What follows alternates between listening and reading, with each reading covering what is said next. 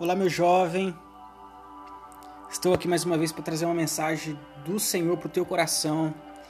Fica ligado, se desliga de tudo, porque Deus quer falar profundamente com você neste momento. Que a paz dele seja sobre o teu coração.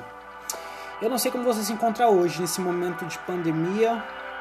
Talvez você esteja aí, assim como eu, quieto, de folga, entre aspas, sem nada para fazer no tédio, mas então eu quero que você preste atenção nessa palavra que eu quero trazer pro teu coração, porque eu tenho certeza que após essa mensagem, algumas coisas vão mudar na tua vida.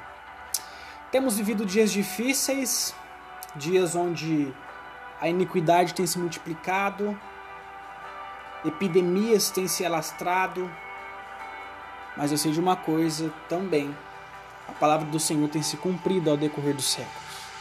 Então, independente de qualquer coisa, das maldades que esse mundo tem sofrido, das epidemias, da iniquidade que tem se multiplicado, as injustiças, as perseguições, saiba de uma coisa, jovem, você pode fazer a diferença. Por isso eu quero te desafiar a fazer a diferença no meio em que você vive. Eu quero acrescentar uma coisa ainda, você é o representante de Deus neste mundo, você sabia disso? A mensagem que eu trago hoje é uma mensagem de incentivo para que você avance cada vez mais na presença do Senhor Jesus. Sei que a pressão da sociedade atrapalha a vida de muitos jovens que estão hoje na presença de Deus. Os valores estão sendo cada vez mais invertidos e muitos já não dão mais valor aos princípios de Deus. A sociedade falida espiritualmente quer mostrar para os jovens que estão fazendo diferença que eles não estão com nada, são cafonas, quadrado e, por consequência, você, jovem, é tentado a fazer muitas coisas que sabe que é errado. Por isso, esteja certo de uma coisa, você não precisa da aprovação de outros jovens que não querem nada com Jesus. Muitos não querem fazer a diferença como você, mas cabe a você amar e respeitar cada pessoa que conhece. Porém, a aprovação acerca da tua vida deve vir somente de Deus, porque foi só Ele que te escolheu.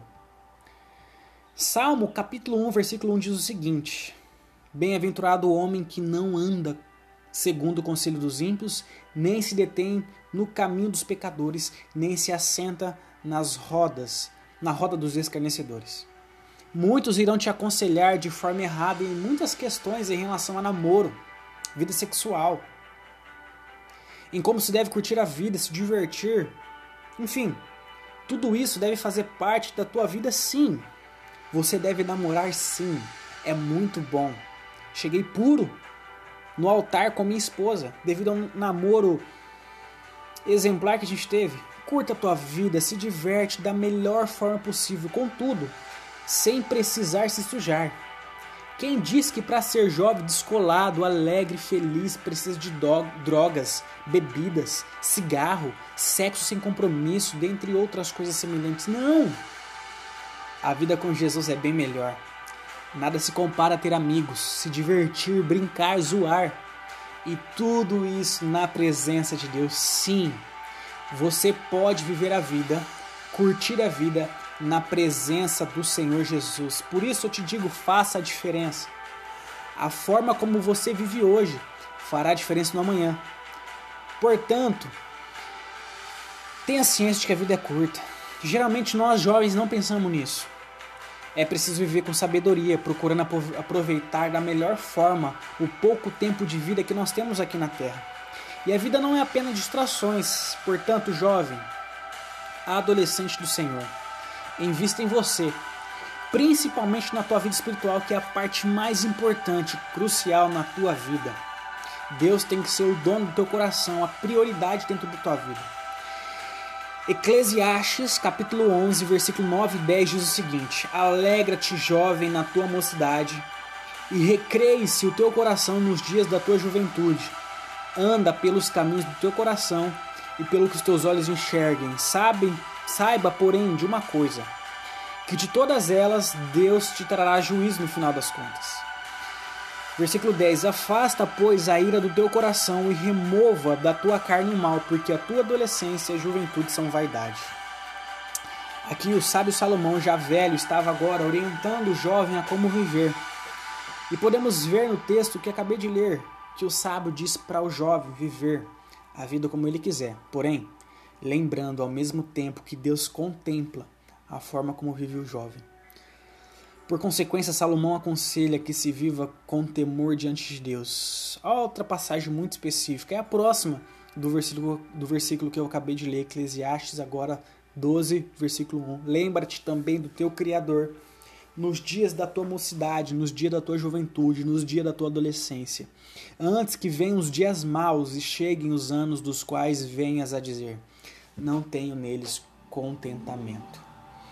Na passagem bíblica que eu mencionei, o jovem é aconselhado a se lembrar do seu Criador, ou seja, do seu Deus, antes que chegue a vida jovem. Mas acima de tudo, viva para a glória de Deus, colocando Ele sempre em primeiro lugar, priorizando a comunhão com Deus todos os dias da tua vida e tenha certeza, o seu aproveitamento será excelente. Portanto, estude, trabalhe, divirte-se, mas sempre esteja com seus olhos fixos em Deus e na sua palavra. E com certeza você jamais irá se arrepender disso. Muito pelo contrário, Deus o honrará, pois Ele não desampara aqueles que o buscam. Eu quero deixar aqui agora, neste momento, 3 conselhos para que o teu relacionamento com Deus seja melhor a cada dia que se passa. E o primeiro deles, que eu queria deixar nesse momento, é que você cresça na graça e no conhecimento do Senhor Jesus Cristo. E como você faz isso? Talvez você pergunte, como que eu posso fazer isso, Calvin? Meditando na palavra de Deus. Em Mateus 22, 29 diz, errais não conhecendo as Escrituras nem o poder de Deus. Um outro versículo, Salmo 119, 9, com que purificará o jovem o seu caminho? Observando conforme a tua palavra, Salmo 119, 11, escondi a tua palavra no meu coração para eu não pecar contra ti. Observe, o salmista disse que escondia a palavra no coração para não pecar contra Deus, pois a palavra de Deus te concede força e sabedoria para que você viva em santidade. Essa é a vontade de Deus. No verso 9, note que um jovem pode purificar os seus caminhos através da palavra e enxergar tudo o que precisa ser removido da sua caminhada nessa vida é através da palavra. Então, remove-se, aparte, rejeita tudo aquilo que atrapalha a tua caminhada. Jesus diz novamente, examine as Escrituras, porque vós cuidais nela ter a vida eterna, e são elas que testificam de mim. Nós precisamos mergulhar na palavra do Senhor. Você não é perfeito, mas poderá fazer de Jesus o seu modelo de vida. E para isso você precisa conhecê-lo cada vez mais. Portanto, faça isso por intermédio da Bíblia, das Escrituras Sagradas. Mergulhe na Bíblia. Separe momentos para estar lendo a palavra de Deus. Acabando aqui agora, eu vou novamente. Eu vou tomar um banho e vou separar um momento para estar com o meu Senhor. Para ler a palavra dele, para escutar o que ele quer dizer ao meu coração. É muito importante você escutar os nossos podcasts, isso é verdade. Estamos aqui compartilhando conteúdos específicos para você, mas muito mais importante com isso é você ouvir da fonte original, é você ouvir da boca do Senhor coisas que ele quer direcionar ao teu coração. Vá à fonte original, vá buscar o Senhor na palavra dele. O segundo conselho que eu quero deixar para você neste momento é para você buscar sabedoria todos os dias da tua vida. Não se esqueça, jovem. A sabedoria fará com que você viva de forma produtiva em todos os sentidos. Eu vou ler um versículo aqui agora, eu quero que você preste muita atenção. Guarde no teu coração e na tua mente para que ele jamais venha se apartar dos teus caminhos. Filho meu, se aceitares as minhas palavras e esconderes contigo os meus mandamentos para fazeres o teu ouvido atento à sabedoria e inclinares o teu coração ao entendimento.